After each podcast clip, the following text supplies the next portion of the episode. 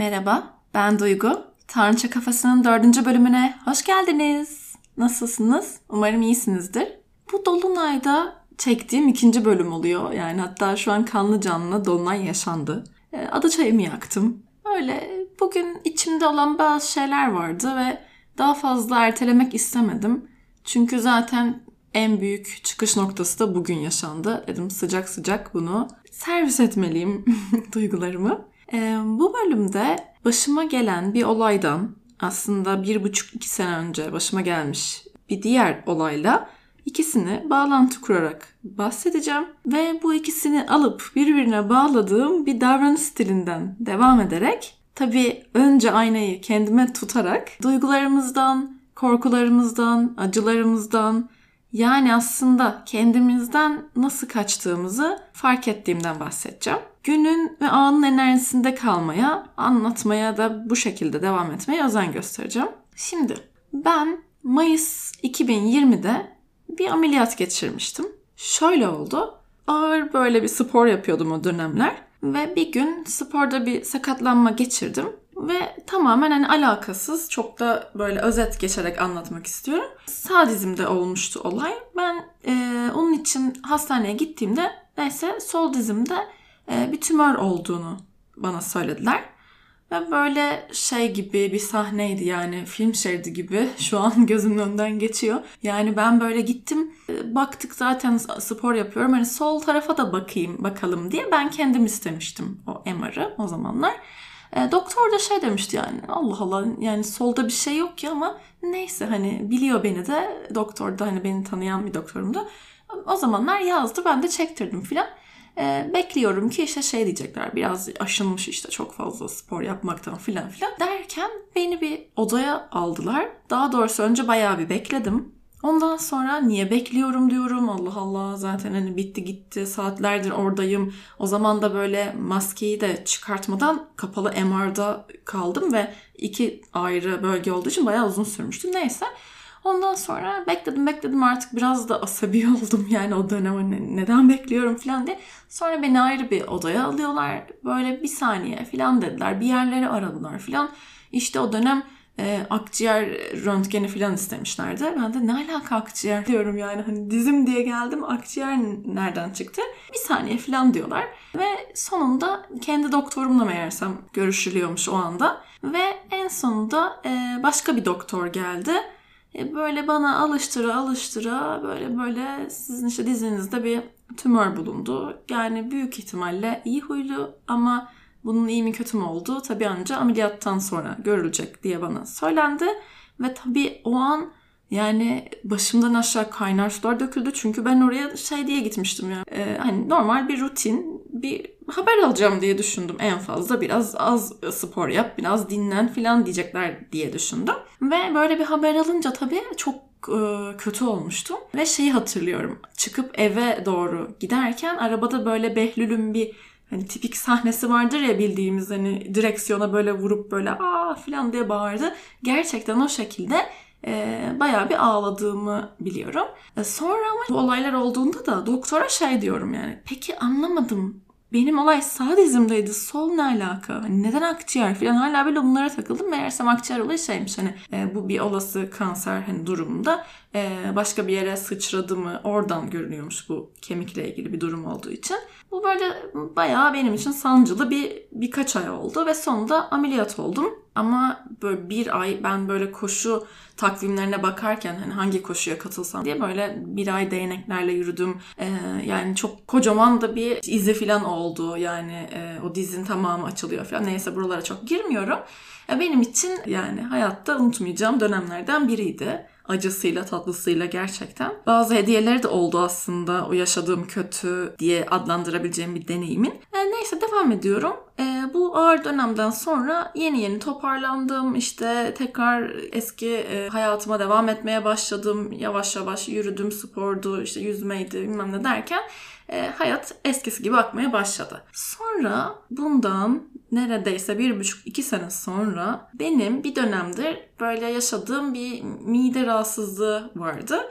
Ve çok fazla takip etmiyordum açıkçası. Zaten sağlıklı beslenen bir insanım. Hani çok fazla üstüne düşmüyordum. İşte çok sağlıklı beslenmeye alışmış bir insanın e, bir dönem kötü beslenince olan olan ağrıları falan diye düşünüyordum. Ama çok eskiden safra kesemde bir sorun vardı. Ve sonunda daha fazla ertelemek istemedim. Biraz da sanırım ailemin beni bu konuda tetiklemesiyle gittim hiçbir şey düşünmeden bir e, ultrason çekildi. Ve sonunda bugün safra kesemde bir şeylerin normal olmadığı, orada bu çok duyulan bir şeylerin bir taş oluşmuş ve ama e, bunun mutlaka ameliyatla sonuçlanacağını Hatta işte çok ileri böyle vadeli ölüm riski bile var şöyle olursa falan diye böyle biraz doktor beni ufak bir korkuttu. Ee, ve bugün e, sonuçta ben bayağı bir yine aynı şeyleri mi yaşayacağım, yine bir ameliyat deneyimi mi geçireceğim falan diye bir üzüldüm ve enerjimin düştüğü bir gün oldu doğal olarak. E, sonuçta tabii ki bu bir öncekine göre belki daha e, kolay olarak tabir edilebilecek bir ameliyat olabilir ama yani sonuçta bu bir ameliyat ve benim akışımı değiştirecek bir şey. Sonra şöyle bir şey oldu. Ben birkaç yakınımla bunu paylaştım ve paylaşırken devamlı dönüp dolaşıp e, insanlara şey dediğimi fark ettim. İşte konuşuyorum biraz böyle yani korkuyorum ama aslında herkes diyor ki çok kolay bir şey bu saçmalama bu diğeriyle alakası yok. Hemen bir gün sonra zaten yürüyorsun şöyle böyle. Ama tabii bilmiyoruz da ne olacağını da. Herkese böyle sonunda şey dediğimi fark ettim. Ya zaten ben de biliyorsunuz hobi olarak ameliyat alıyorum. işte ameliyatım geldi de bu ara o yüzden şöyle yaptım falan ha ha ha falan diye böyle saçma sapan espriler yaptığımı gördüm. Ve aslında durduğumda istediğim o an kendimi yerlere atıp yine mi ben bana geldi falan ve tepine tepine ağlamak istiyorum. Ama bir yandan da espri yapmaktan kendim yani alamadım gerçekten.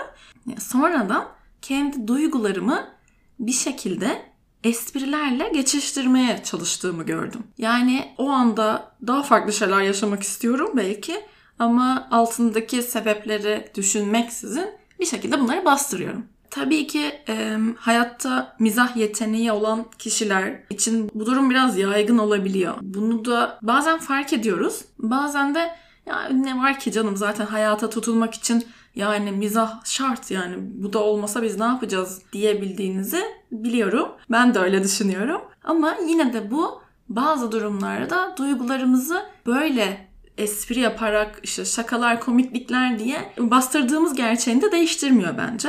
Buradan devam edersem şunu düşünmek istedim ve ben düşünürken hep beraber düşünelim diyorum. Hayattaki kaçmak istediğimiz bazı duygularımız oluyor. Korkular, acılar, suçluluk duygusu, utanç. Yani utandık bir yerde düştük başımıza çok komik bir şey geldi. Bunu böyle önce bir anlatırız ya. Ya benim başıma da şöyle bir şey geldi falan diye böyle aslında orada daha farklı bir duygu var. Yani bir suçluluk duygusu oluyor bazen bir şeyden utanıyoruz ama biz bunu böyle şakaya vurarak ya da bazen bir ayrılık acısı yaşıyoruz ya da bize bir haksızlık yapılıyor, bir şey oluyor yani orada hoş olmayan bir durum var. Biz orada o duyguyu alıp böyle şakalarla bir şeylerle bastırıyoruz. Ve e, bu da günün sonunda kendimizden yani duygularımızdan, kendimizden kaçmamıza neden oluyor. Bunları düşünmemiz gerektiğini düşünüyorum. Yani en çok nerelerde duygularımızı bastırıyoruz? Bu en çok hangi alanlarda, hangi anlarda oluyor ya da nüksediyor? Duygularımızı böyle yaşamayı, ertelemeye ya da onları bastırmaya ne zaman, kiminle, nerede başladık? Bu bazen e, ailemizin mesela aile içi anne babalarda çok oluyor. Bir anne ya da baba çocuğunun ağlamasına dayanamaz değil mi? Ağlama der yani mesela benim annem bir şeye üzüldüğümü gördüğünde hemen müziği değiştiriyor bir şey yapıyor hani e, ağlama sen o zaman ben dayanamıyorum diyor. Anne babalar böyle şeyler yapabiliyor sonuçta. Ama bu yerleşmiş bir hareket tarzı. Ama bunun altında aslında o karşındaki kişinin yaşadığı duygu var. Acı çekiyor diyelim. Sen o acıyı görmeye dayanamıyorsun. Aslında onu düşündüğün için değil. Tabii ki dışarıdan bakıldığında saçmalama herhalde ben senden dolayı böyle denir. Ama özünde e, o kişi kendi o rahatsız, sıkışık duyguları yaşamak istemediği için senin duygunu da onun gözünün önünde yaşamanı istemiyor bir yerde. Ve bunun gibi bu duyguların ilk nerede başladığını yani biz nerede böyle bastırmaya başladık yani bunu bir oturup düşünmek gerekiyor. Ee, başka mesela aklıma şimdi gelen ne var diye düşünüyorum. Mesela toplum baskısı yani devamlı pozitif olmalıyız. İşte bu spiritüellikte de çok var e, toksik pozitiflik deniyor. Hani bunu ben ayrıca bir konuşmamız gerektiğini düşünüyorum zaten. Spiritüel bypass tarafı var bir de bunun. Yani toksik pozitiflik diyeyim tek tek gideyim. Neydi? Devamlı negatif şeylere yer yok. İşte çok pozitif olacağız. Her şey çok güzel. İşte şükrediyoruz. Devamlı harika. Hayat çok güzel. Bundan daha iyi nasıl olabilir? Buna da ihtiyaç var tabii. Böyle olmamız gerekiyor e, hayatımızın büyük bir kısmında. Ama bu iyi olmadığımız anları da bastırmamıza sebep olabiliyor bazen. Yani hayatta her zaman mükemmel olamayız, mükemmel hissedemeyiz. O anda kötü hissetmemiz gerekiyor. Mesela öfke duyacağım, ben birine sinirleneceğim ama ben onu o an yaşayamıyorum. Hayır benim pozitif olmam lazım çünkü ben spiritüel ve şey bir insanım, işte farkında bir insanım gibi.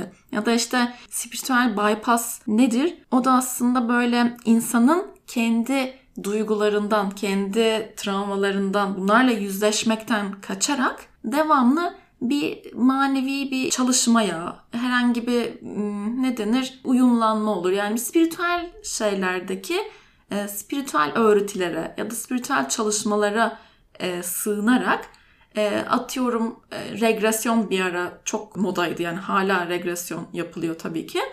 E, ben de yaptım, denedim. Mesela regresyona gitmek devamlı. Eski bir anımı sildirdim.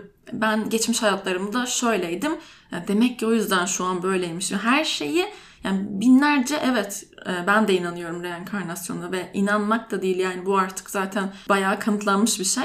Ama hani her dakikada gidip anı yaşamadan bir önceki hayatta şu olmuş bu olmuş diye e, biz kendi şu anımızla ilgilenemezsek de bu ne derece işimize yarar. Yani sil sil bitmez yani eski anılar gerçekten. O başka bir konu zaten. Herkesin hoşuna giden bir şey. Ben eskiden işte prensesmişim o yüzden bu hayatta böyle tutunamıyorum. Ponçik bir kalbim var falan. Ee, bu ayrı bir konu. Onu e, oradan devam ediyorum. Ne diyorduk? Mesela ağlama diyen anne babamız. Ya da aile içinde yaşanan bir duygu bir şey oluyor. Bir olay oluyor. Kavga oluyor en basitinden. İşte denir ya aile içinde olan e, aile içinde kalmalıdır. Başkalarına anlatılmaz. Bir söz vardı. Kol kırılır yen içinde kalır mıydı? Böyle bir felsefe var. Mesela niye ben anlatamıyorum başkasına? Ya da ben bir şey yaşadım. Biri bana bir haksızlık yaptı. Onu bana yapan kişi yapıyor. Ben bunu anlatamıyorum. Duygumu ifade edemiyorum. Ya da ağlama, ağlamak güçsüzlüktür. Yani özellikle bu erkeklerde bence çok olan bir şey. Ben hayatımda böyle rahatça ağlayan, ağlamanın güçsüzlük olduğuna inanmayan sayılı erkek tanıdım ve yani bu da bence bir mit bir yerde. Toplumun önünde güçsüz görünmemek. İş yerinde de profesyonellikten uzaklaşmak. Bir yakın bir arkadaşımın e, patronu mesela çok böyle ağır bir şey yaşadı ve gidip ağlıyormuş. Böyle gelip şey demiş sen neden ağlıyorsun işte iş yerinde bizim aramızda bir tartışma geçti zannedecekler falan demiş. Halbuki ne alaka? Yani çok farklı bir konudan e, o kişi ağlıyor. Ona bile izleni yok yani ağlıyor ya bir insan ağlıyor. Tabii ki bu böyle her şeye ağlamak e, her şeyin bir dozu var o da ayrı. E, yani zırıl zırıl böyle ağlayamayız yani en ufak bir toplantının ortasındaki olabilir. Yani insanız robot değiliz sonuçta. Neyse bu erkekler arasında diyordum çok güçsüzlük olarak anlaşılıyor. Sevgili erkekler buradan bunu da söylüyorum. Bir kadına ağlayabilen, duygularıyla baş edebilen, e, duygularını kucaklayabilen erkek çok daha çekici geliyor bence. Çünkü ağlamanın, ağlayabilmenin, kırılgan olabilmenin bir güç olduğunun farkında o kişi. Bence bu çok daha çekici bir kadın için. Devam ediyorum. Hmm, başka ne olabilir? Düşünüyorum. Yani mesela duygulara, işte psikolojiye, astrolojiye, spiritüelliğe bu konulara bilgisizlikten, tamamen bilgisizlikten gelen bir takım ön yargılar var. Bu benim hep bahsettiğim spiritüelliğin olduğundan aşırı karmaşık gösterilmesi ve bir konunun böyle Çince öğretiyormuş gibi karmaşıklaştırıldığı için ticarete dökülmesi ya da bunlardan dolayı bir takım ön yargılar oluşuyor ve bu yüzden bu konulara mesafelenen çok insan var. Yani o yüzden de biz kendimizi bu konularla ilgilenen insanlar mesela kendilerini e, ifade etmekten biraz çekinir oldular. Çünkü en ufak şeyde savunurken buluyorum ben bazen kendimi. Mesela bunu bayağı bir törpüledim artık. Yani şunu öğrendim. Eskiden birini bulduğum zaman ve zombie gibi yapışıp bak işte şöyle bir şey var. Spiritüellik aslında bu demekmiş. Meditasyon aslında bahçeyle uğraşmak, bir koşmak, yürümek bile meditasyon bak filan diye anlatıyordum. Ya da böyle e, şey gibi Cem Yılmaz'ın hani Payanvar amca, Payanvar turist olarak geldim İngiltere'ye filan da gideceğim. Onun gibi böyle savunurken bulmuştum. Ve sonra fark ettim ki ben kendim olarak kendi inandığım şeyi yapmaya devam edersem zaten benim gibi olan beni bulur. Ve bunu kimseye de savunmama gerek yok yani. Ama Yine de ne kadar böyle olsak da tanımadığımız biriyle konuşurken şey diyoruz. Yani ben de o kadar çok inanmıyorum aslında. Astroloji tabii ki de şöyle ama halbuki hani astroloji dediğimiz şey artık psikolojinin bir parçası. Koskoca Jung bile şey demiş yani ben 5 seansta ilerleyeceğim yolu bir kişinin haritasına bakarak bir seansta ilerleyebiliyorum demişti. Yani demişti diyorum sanki orada demiş gibi demiş. O yüzden e, bu konulardan dolayı da kendimizi ifade etmekte sınırlandık bence. Böyle böyle birçok şey var toplumla ilgili, işte aileden gelen, bazen hayatın olağan akışı yüzünden. Tabii ki bazı anlarda kendimizi birazcık dengelememiz gerekiyor. Barajın kapılarını da açıp böyle sonsuza kadar melankoli havuzunda yüzemeyiz. Ama yani mesela şey var. Bir önceki bölümde de bahsetmiştim. Bazen bir can sıkıntısının altında ertelenen bir iş, yapmaktan kaçınılan bir 10 dakikalık bir konuşma, zamanda yaşanmamış bir duygu var demiştik. Ee, onun gibi hayatın bize getirisi bunlar. Arada böyle kendimizden bazı yöntemler üretip o an duygularımızı yaşamaktan hepimiz kaçıyoruz bence. Ama bu bazen oluyor ama burada bir e, döngü oluşuyor ve bu bir alışkanlığa dönüyor. E, bu alışkanlığı, bu döngüleri fark etmek lazım ve bunu fark etmek için de cidden böyle bir kalem kağıt alıp bir saat kendimizi ayırıp hiç vaktimiz yoksa yarım saatte bile bazen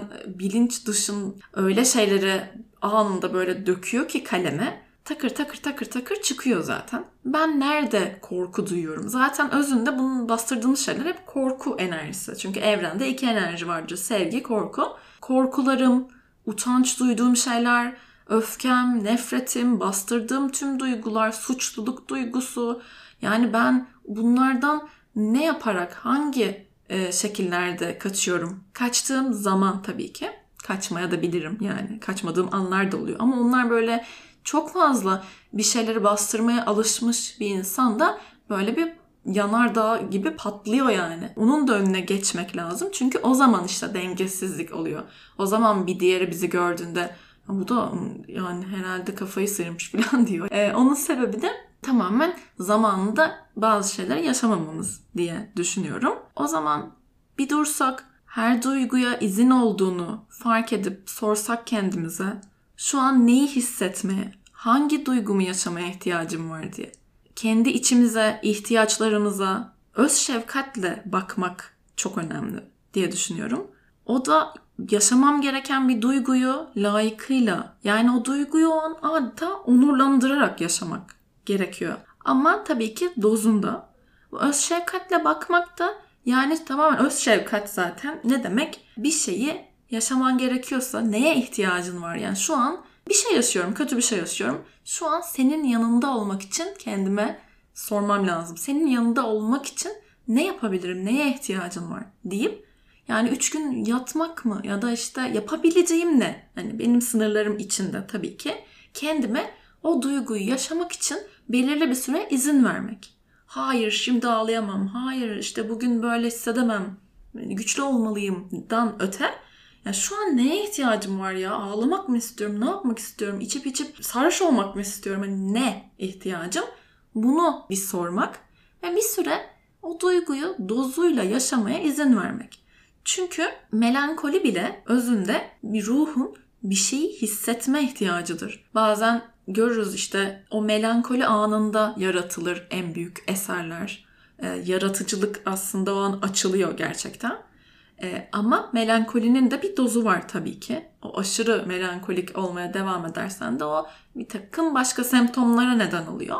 Hmm, öz şefkat diyorduk. Yani o duyguyu, e, ihtiyacım olanı kendimi gözeterek görüp e, kendime o ihtiyacım olan şeyi vermek ama vakti geldiğinde de elimi kendi o elimi omzuma koyup ya da kalbime koyup hadi canım artık kalkıyoruz vakti geldi hayata tekrar dönmenin diyebilmek diye düşünüyorum.